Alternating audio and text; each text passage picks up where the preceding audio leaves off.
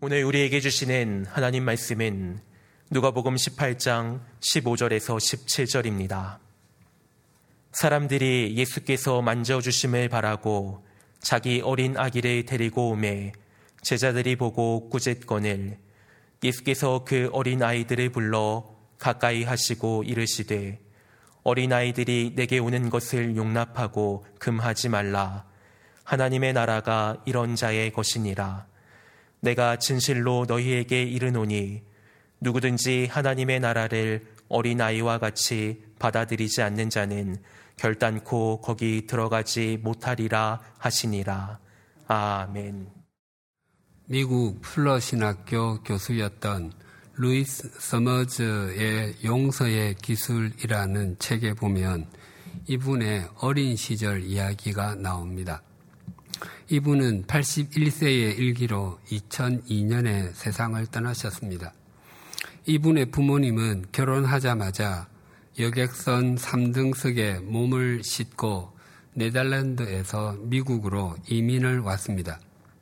이분의 아버지는 미시간 주에 지은 작은 집 한 채와 아내 그리고 다섯 명의 자녀를 두고 35살에 요절하고 말았습니다.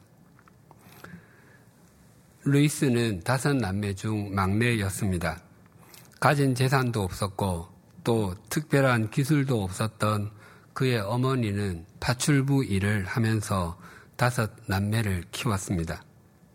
루이스가 살던 동네는 거리를 중앙에 두고 양쪽으로 집들이 일렬로 지어져 있었습니다. 루이스가 살던 집 맞은편에 브라우트마이어 부인이 살고 있었습니다. 브라우트마이어 가족은 루이스의 가족보다 훨씬 상류층이었습니다. 그것은 브라우트마이어 씨가 안정적인 직장을 가지고 있어서 그 부인은 직장에 다니지 않고 살림만 하면 되었기 때문이기도 하고 자녀들의 코를 늘 깨끗하게 유지해 줄 수 있기 때문이기도 했습니다. 제가 초등학교 입학할 때에도 손수건 위에다가 이름표를 두고 가슴에 달았던 기억이 있습니다. 물론 그 손수건은 코를 닦기 위함이었습니다. 당시에는 어머니가 자녀들의 코를 늘 풀어주고 깨끗하게 유지해 줄 수 있다면 상류층 집이라 할 수 있었습니다. 그것보다 루이스의 가족이 그 가족을 상류층이라고 여겼던 것은 그들의 영어 구사 능력 때문이었습니다. 그 가족은 이민 2세대로 진짜 미국 사람들처럼 영어를 완벽하게 구사했습니다. 뿐만 아니라 그들은 미국 사람들과 어울리는 법도 알았고 미국 사람들처럼 사는 방법도 알았습니다. 브라우트 마이어 부인은 루이스 가족에게는 괴물과 같은 존재였습니다. 브라우트 마이어 부인은 그 이웃에 사는 다른 부인과 합세해서 루이스의 집 안에서 일어나는 일들을 감시했습니다. 그들은 해질 무렵 루이스의 어머니가 하루 종일 일을 하고 고된 고된 일을 마치고 지친 몸을 이끌고 귀가하면 루이스 형제들의 잘못 행동한 것을 번갈아 가며 고자질했습니다. 두 부인은 루이스 집안의 경제 사정과 자녀를 양육할 시간이 부족하다는 이유로 루이스의 어머니에게 넷째와 다섯째는 보육원으로 보내는 것이 좋겠다고 도에 넘는 충고를 하기도 했습니다. 한 번은 브라우트마이어 부인이 루이스를 불러서 자기 아이들 가까이 오지 말라고 하고 놀 때는 다른 곳에 가서 놀아라고 경고하기도 했습니다. 루이스는 브라우트마이어 부인이 자기 가족들을 24시간 감시하고 있는 것처럼 느꼈습니다. 이민 2세대로서 거의 미국인과 다름없었던 브라우트마이어 부인과 그 이웃에 사는 부인은 독한 말로 루이스 가족을 모욕하고 수치심을 느끼게 했습니다. 그들은 젊은 여자가 아이를 다섯씩이나 낳고 제 남편을 죽게 한 것은 부끄러운 일이라고 수군거리기도 하고 외국 사람이 자기 나라식 발음과 억양으로 미국 사람에게 영어로 말하는 것은 예의에 어긋난다고 쑥덕이기도 했습니다. 그러나 루이스의 어머니는 대꾸하지 않고 속으로 삭이었습니다. 그러던 어느 토요일 저녁, 그날 낮에 브라우트마이어 부인이 루이스 형의 뺨을 때렸다는 것을 어머니가 알게 되었습니다. 어머니는 브라우트마이어 부인의 집으로 달려가 격하게 항의하며 자기 자녀들을 변호했습니다. 브라우트마이어 부인도 이에 뒤질세라 이 여자가 미쳤다느니 경찰을 부르겠다느니 라며 소리를 높였습니다. 어머니는 집으로 들어와 욕실에서 소리 높여 울었습니다.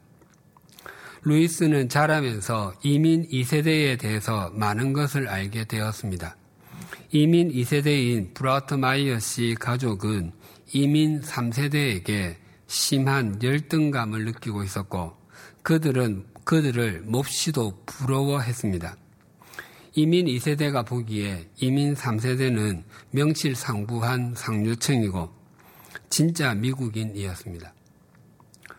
브라우트마이어 부인은 루이스 가족을 열등한 존재로 취급함으로써 자기가 진짜 미국인들에게서 느끼는 열등감을 보상받고 싶어 했던 것이었습니다. 그러나 브라우트마이어 부인이 사회적으로 그런 상황이 있었다고 할지라도 그 연약한 이웃, 그 누구보다도 따뜻한 친구가 필요했던 젊은 과부와 어린 다섯 명의 아이들에게 한 행동은 한 가족에게 지울 수 없는 상처를 주었습니다.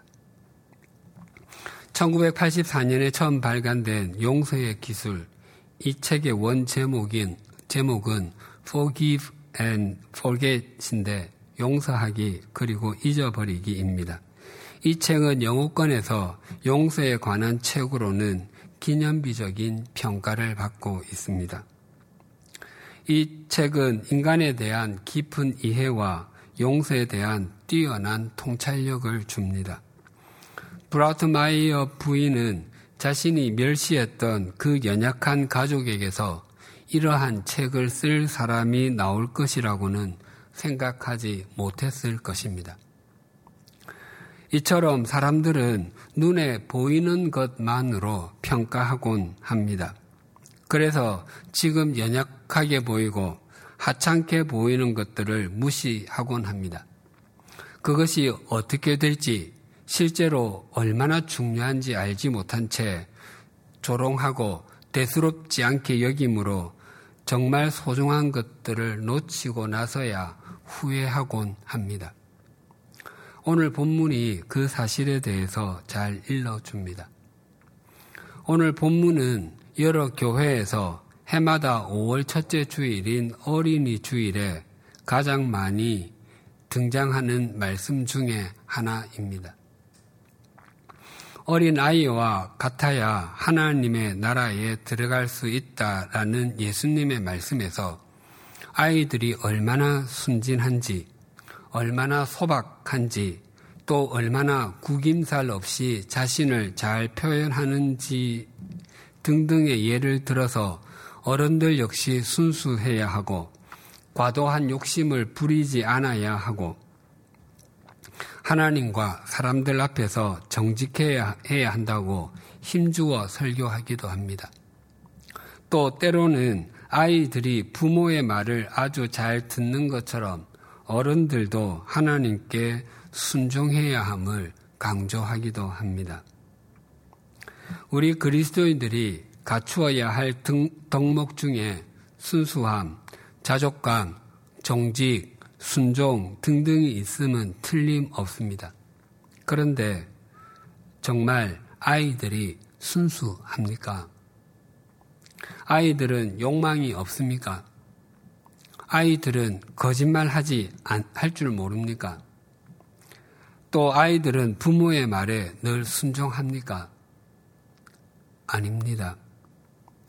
아이들 역시 죄인입니다. 단지 그들의 힘이 미약하여서 어른들이 그냥 넘길 뿐입니다. 아이들도 본질적으로는 어른과 다르지 않습니다. 예수님께서 이 말씀을 아이들의 성품을 칭찬하기 위해서 하셨다면 아이들은 순수하다, 아이들은 정직하다, 아이들은 늘 순종한다와 같은 말씀을 하셨을 것인데 성품에 관한 것은 단 한 단어도 사용하지 않으셨습니다. 그렇다면 이 말씀은 우리가 흔히 알고 있는 그런 의미의 말씀이 아니라는 것을 알게 됩니다.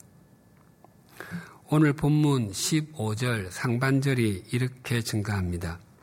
사람들이 예수께서 만져주심을 바라고 자기 어린 아기를 데리고 오매 당시 랍비나 존경하는 사람에게 축복을 받게 하려고 어린 아기를 데리고 가는 것은 일반적인 관습이었습니다. 그래서 사람들이 자신들의 어린 아기를 예수님께 데리고 간 것도 예수님께서 아기들을 위해서 기도해 주시거나 쓰다듬어 주시며 덕담이라도 한마디 들려주시기를 원했기 때문이었을 것입니다. 그런데 그때 제자들이 보인 반응을 15절 하반절이 이렇게 증가합니다. 제자들이 보고 꾸짖건을 아기를 데리고 온 사람들에게 돌아온 것은 격려가 아니라 심한 야단이었습니다.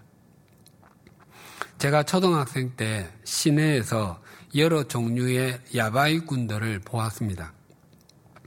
세 장의 카드를 판 위에 섞어 놓고 그 중에 그 마킹한 카드를 찾는 것도 있었고 작은 종지를 섞어 놓고 그 안에 있는 그 안에 주사위 같은 그 종지를 찾는 것도 있었습니다.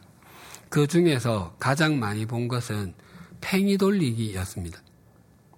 육각형으로 깎은 나무 팽이는 각 면에 1부터 6까지 숫자가 쓰여 어, 있었고 팽이를 돌릴 수 있도록 손잡이가 있었습니다. 그래서 야바이꾼이 팽이를 돌리면 사람들이 1번에서 6번 사이에 돈을 겁니다. 팽이가 멈추었을 때 팽이 위에, 위에 숫자가 자기가 번, 건 번호가 나오면 자기가 건 돈을 포함해서 5배, 즉 100원을 걸면 500원, 200원을 걸면 1000원을 받는 것입니다. 물론 다른 번호에 건 돈은 전부 야바이꾼의 것이 됩니다. 그때 그 노름판에 유치원생이나 초등학생과 같은 아이가 구경하고 있으면 야바이꾼이 한마디씩 던지곤 했습니다. 애들은 가. 그 의미가 무엇이었겠습니까? 아이들은 이런 것을 보면 해로우니까 다른 데 가서 도움이 될 만한 것들을 보라는 의미였겠습니까? 아마 그런 의미는 아주 작은 부분이었을 것입니다. 실제적인 의미는 아이들은 많이 있어도 돈벌이에 도움이 되지 않는다는 의미였을 것입니다.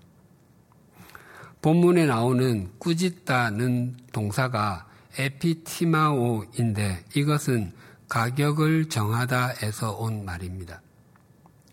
그러니까 제자들이 한 말을 요즘 말로 하면 돈도 안 되는 것들은 빨리 데리고 가시오라고 말하며 화를 내었던 것입니다. 그런데 예수님께서 제자들의 그러한 모습을 보시고 보이신 반응을 16절이 이렇게 증가합니다.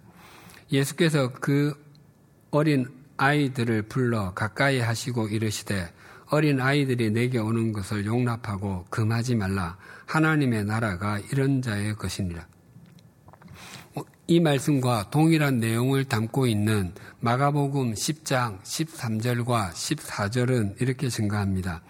사람들이 예수께서 만져주심을 바라고 어린 아이들을 데리고 오매 제자들이 꾸짖건을 예수께서 보시고 노하시어 이르시되 어린 아이들이 내게 오는 것을 용납하고 금하지 말라. 하나님의 나라가 이런 자의 것이니라. 예수님께서는 아이들을 데리고 왔다고 꾸짖는 제자들을 향해서 분노를 바라셨습니다. 제자들이 왜 아이를 데리고 온 사람들을 꾸짖었는지 성경은 그 이유를 밝히지 않고 있습니다. 그러나 예수님의 인기가 점점 더 높아지고 사람들이 몰려들기 시작하자 제자들이 자신들도 모르게 그 목이 뻣뻣해져서 사람들을, 사람들에게 고자세를 취하게 된 것으로 여겨집니다.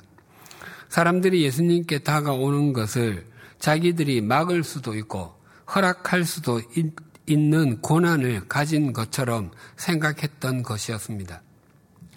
물론 예수님께서는 제자들에게 그런 고난을 부여하신 적이 없음에도 불구하고 말입니다. 아마 지위가 높은 사람이었거나 가진 것이 많은 부자였으면 제자들이 아무 말도 하지 못했을 터인데 아이들이었기 때문에 큰 소리 쳤던 것이었습니다. 아이와 그 부모를 꾸짖는 제자들을 향해서 분을 바라신 예수님께서 그 일을 통해서 하나님의 나라를 말씀하셨습니다.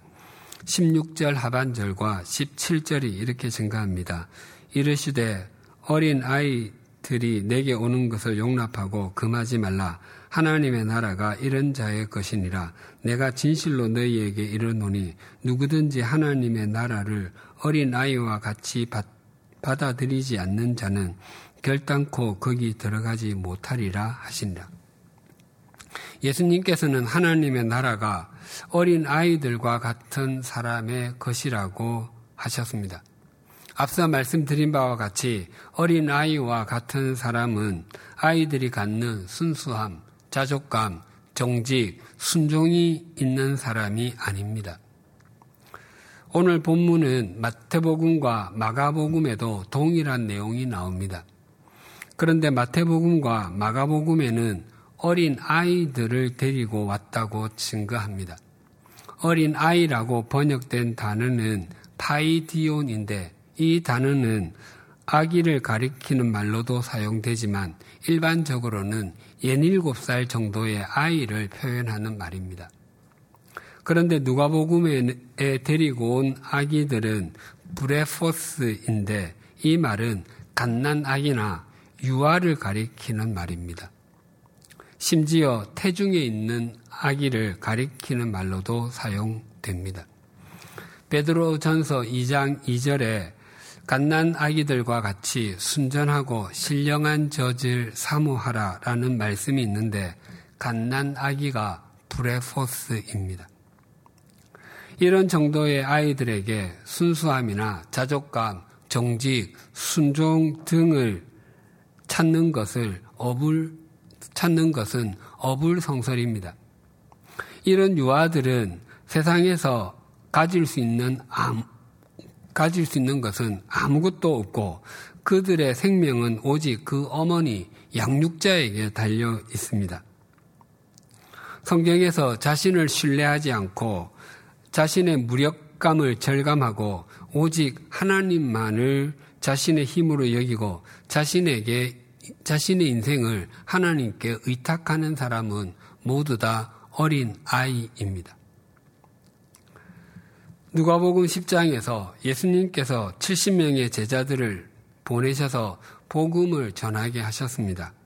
그들이 나가서 오직 하나님을 신뢰하며 복음을 전했을 때 여러 가지 이적들이 나타나게 되었습니다.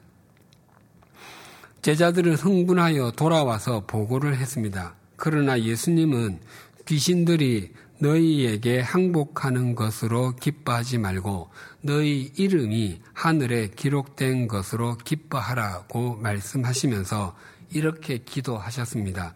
누가복음 10장 21절입니다. 그때에 예수께서 성령으로 기뻐하시며 이르시되 천지의 주제이신 아버지여 이것을 지혜롭고 슬기 있는 자들에게는 숨기시고 어린 아이들에게는 나타내심을 감사하나이다. 옳소이다. 이렇게 된 것이 아버지의 뜻입니다. 여기에서 지혜롭고 슬기 있는 사람들이 하나님을 자신의 힘으로 삼지 않고 자신이 가진 것을 신뢰하는 사람들을 가리킨다면 어린 아이들은 하나님을 자신의 힘으로 삼고 하나님께 자신을 의탁하는 사람들이라고 할 수 있습니다. 우리가 지난주에 살폈던 성전에 올라간 바리새인과 세리의 비유를 이 말씀에 적용해 보면 바리새인이 하나님을 자신의 힘으로 삼지 않고 자신의 의지와 능력으로 무엇이든지 할 수 있다고 생각하며 스스로를 지혜롭고 슬기롭다고 여기는 사람이라면 세리는 하나님만을 자신의 힘이라고 여기며 자신이 내세울 수 있는 것이라고는 아무것도 없어서 오직 하나님의 자비하심과 긍휼하심을 구해야 하는 어린 아이 와도 같습니다.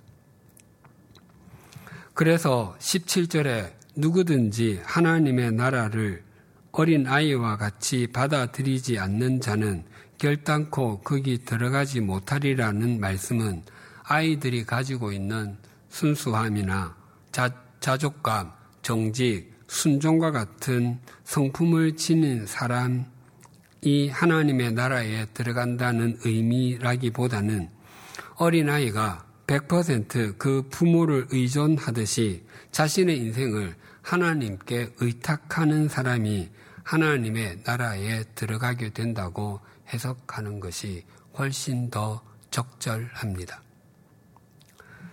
그런데 오늘 본문에서 좀 더 깊이 생각해야 할 부분이 있습니다.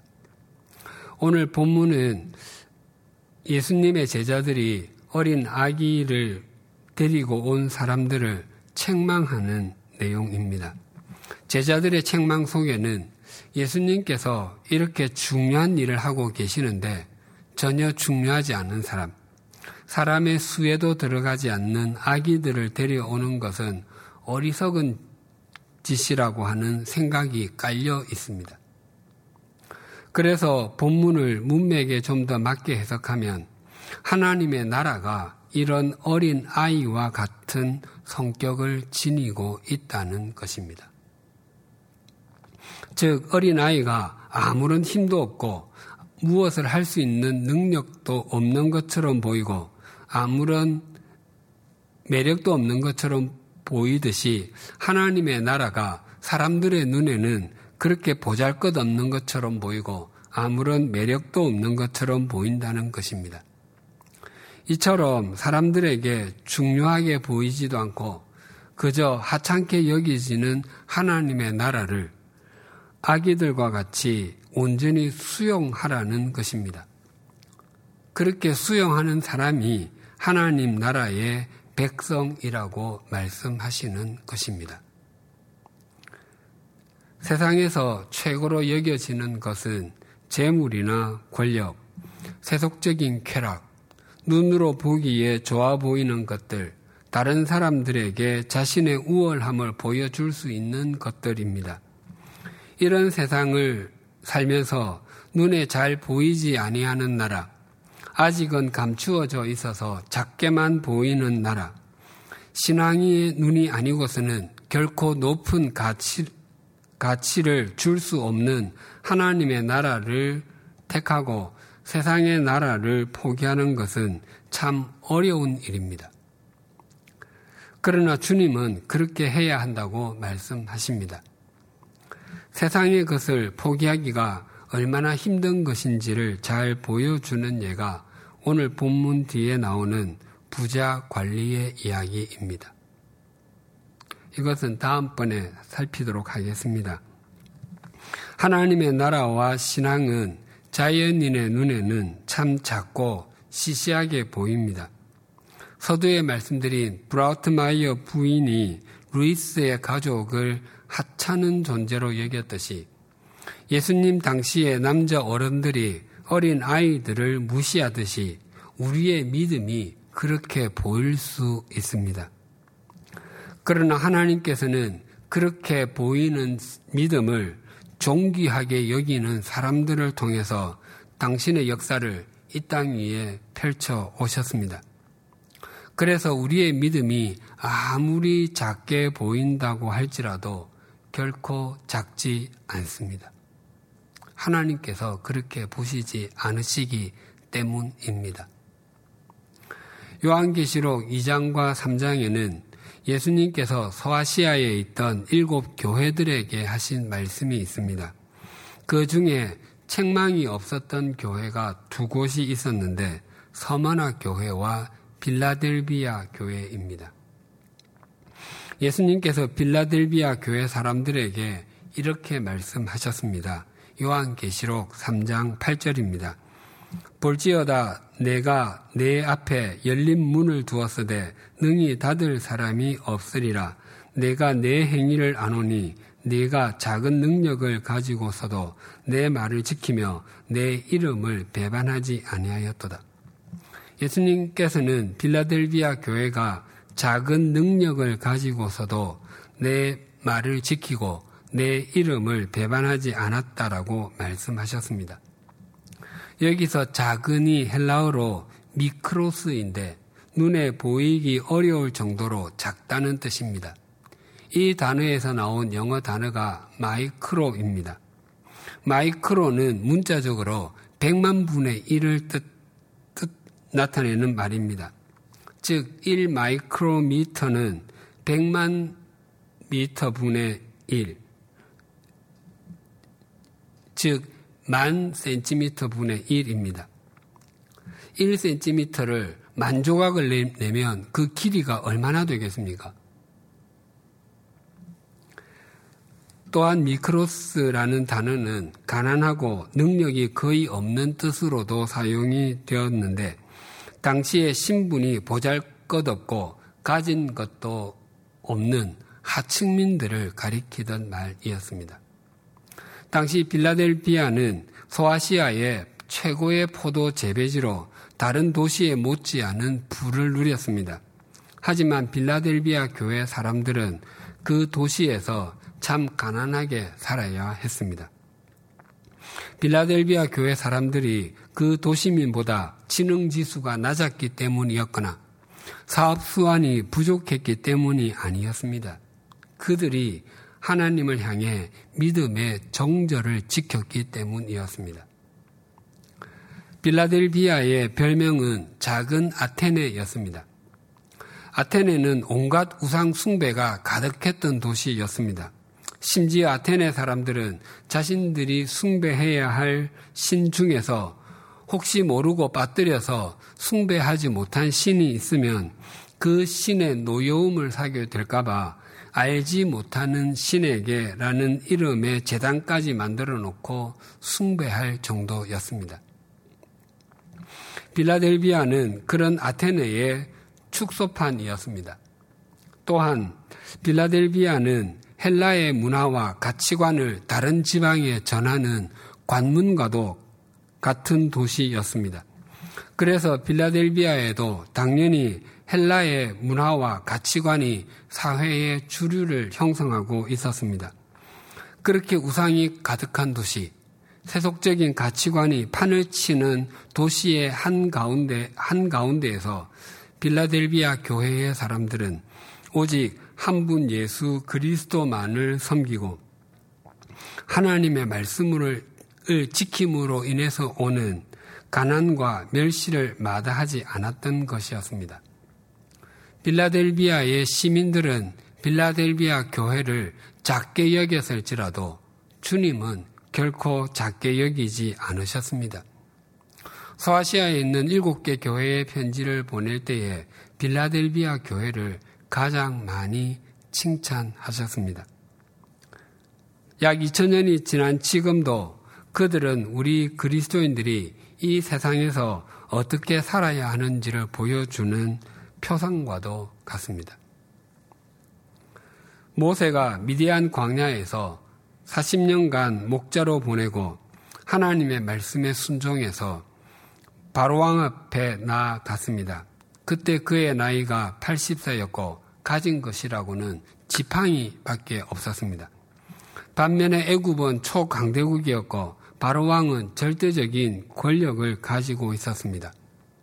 바로가 지닌 권력과 군사력에 비해 남루한 옷차림에 지팡이 하나만 들고 나타난 모세의 모습은 얼마나 작고 초라하게 보였겠습니까? 그러나 하나님께서는 하나님을 힘으로 여기며 하나님의 말씀에 순종한 모세를 통해서 출애굽의 대역사를 이루셨습니다.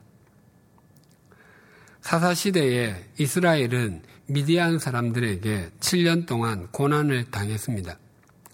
그들은 이스라엘 자손들이 추수하면 그 추수한 것을 싹쓸이 했던 것은 물론 양이나 소, 나귀 등 가축도 남기지 않고 모조리 노략질해 갔습니다. 그래서 사람들은 집에서 살 수가 없어서 산에다가 웅덩이나 굴을 파고 거기서 살며 또 요새를 만들어 놓고 거기서 살았습니다. 미디안 연합군이 연합군 13만 5천 명이 쳐들어왔을 때 하나님께서는 숨어 있던 기도원을 부르셨습니다. 기도원은 여러 번의 의심 끝에 하나님께서 부르심을 확신하고 군사를 모았는데 처음 모인 사람의 숫자가 3만 2천 명이었습니다. 미디안 연합군에 비하면 4분의 1도 되지 않습니다. 몇 배를 더 모아야만 될 것 같습니다. 그런데 하나님께서는 그 숫자가 너무 많다고 하셨습니다. 그래서 기도원이 모인 사람들에게 겁이 나는 사람은 집으로 돌아가라고 했습니다. 그랬더니 2만 2천 명이 귀향하고 만 명만 남았습니다. 기도원은 깊은 절망에 사로잡혔을 것입니다. 그럼에도 하나님께서는 아직도 많다고 하시며 그들을 데리고 물가로 가서 물을 먹여 보라고 하셔서 그렇게 했더니 물에다가 머리를 들이밀고 마신 사람은 9,700명이었고 손으로 물을 떠서 먹은 사람은 300명이었습니다. 하나님께서는 9,700명을 돌려 보내라고 하셨습니다. 기도는 하나님께서 자신에게 물을 먹이시기로 작정하셨다고 생각했을 것입니다. 그 300명으로 싸워야 할 미디안 연합군은 450배나 되는 13만 5천 명이었습니다.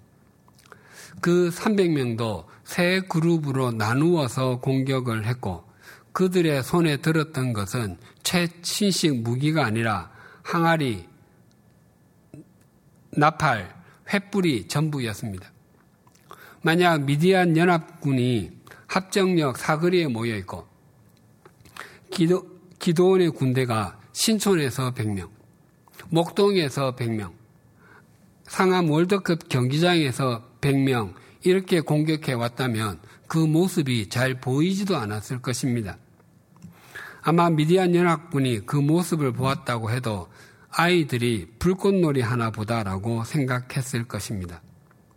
그러나 하나님을 힘으로 여기고 하나님의 말씀에 존중한 기도원과 그와 함께한 300명의 목소리가 미디안 연합군들에게 얼마나 큰 충격이 되었던지 그들 사이에 자중질환이 일어나서 13만 5천 명 중에서 12만 명이 죽어버리고 말았습니다.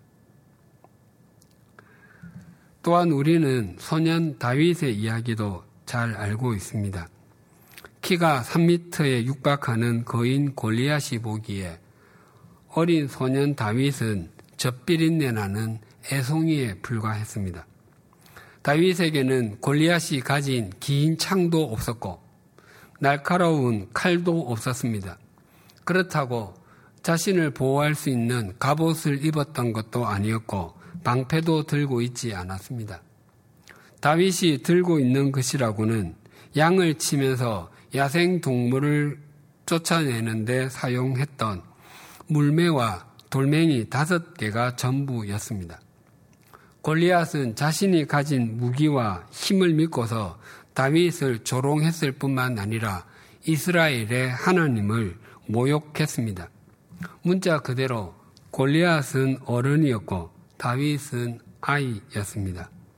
그러나 하나님께서는 거인 골리앗보다도 하나님을 더 크게 여긴 다윗을 통해서 이스라엘을 구원해 내셨습니다. 오늘 본문에서 예수님의 제자들이 어린 아기를 데려오는 사람들을 야단치는 행동을 하기는 했지만 제자들이 연약하고 하찮게 보이는 것은 마찬가지였습니다. 제자 중 다수가 배운 것과 가진 것 별로 없는 갈릴리의 어부들이었고 한 사람은 손가락질을 받는 세리였습니다. 그러나 그들이 주님을 자신들의 힘으로 삼고 하나님의 나라를 존귀히 여겼을 때 하나님께서는 그들과 그들의 제자들을 통해서 이 땅에 하나님의 역사를 이어오게 하셨습니다. 날이 갈수록 세상은 점점 더 거대해지고 우리는 작게만 여겨집니다. 마치 대한민국과 온 세계가 거대한 기계와 같고 우리는 그 기계에 박힌 작은 부품이나 나사못 같이 여겨지곤 합니다. 하지만 사람들이 하나님의 나라를 무시하고 하찮은 것처럼 여긴다고 할지라도 우리가 하나님을 우리의 힘으로 삼고 하나님의 말씀을 존중하는 삶을 살면 우리는 하나님의 역사심의 통로가 될 뿐만 아니라 하나님으로부터 이런 음성을 듣게 될 것입니다. 하나님의 나라가 이런 사람의 것이니라. 기도드리시겠습니다.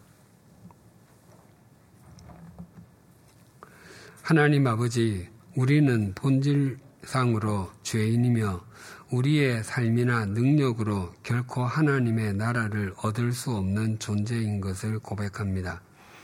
갓난아기가 그 어머니의 돌봄이 없이 스스로의 힘만으로 생존이 불가능한 것처럼 우리의 인생 역시 하나님의 역사하심과 인도하심이 없이 존재하는 수 없다는 것을 잘 새기게 하여 주시옵소서. 또한 지금은 영원한 생명과 하나님의 나라가 잘 보이지 않는 시대이기 때문에 그것이 미미하게 여겨지고 하찮게 취급받을 때가 많습니다. 그러나 하나님께서는 영원한 생명과 하나님의 나라를 크게 여기며 하나님의 말씀을 존귀하게 여긴 사람들을 통해서 하나님의 역사를 펼쳐 오신 것을 말씀을 통해서 확인했습니다. 이제는 그 하나님의 역사심과 역사심의 통로가 바로 우리 자신이 되게 하여 주시옵소서. 또한 우리의 신앙의 연륜이 길어질수록 제자들과 같이 우리가 무엇을 가진 것처럼 착각하지 않게 하시고 남들보다 더 나은 자리에 있다고 잘못 생각하지 않게 하여 주시옵소서. 우리가 연약할 때에 우리를 품어 주셨고 우리가 죄인일 때에 우리를 구원해 주셨으며 우리가 하나님과 원수된 관계에 있을 때 우리를 하나님의 자녀 삼아 주셨음을 잊지 않게 하여 주시옵소서. 한평생 주님의 마음을 품고 살아감으로 하나님의 나라를 살아가게 하여 주시옵소서. 예수님의 이름으로 기도드립니다. 아멘.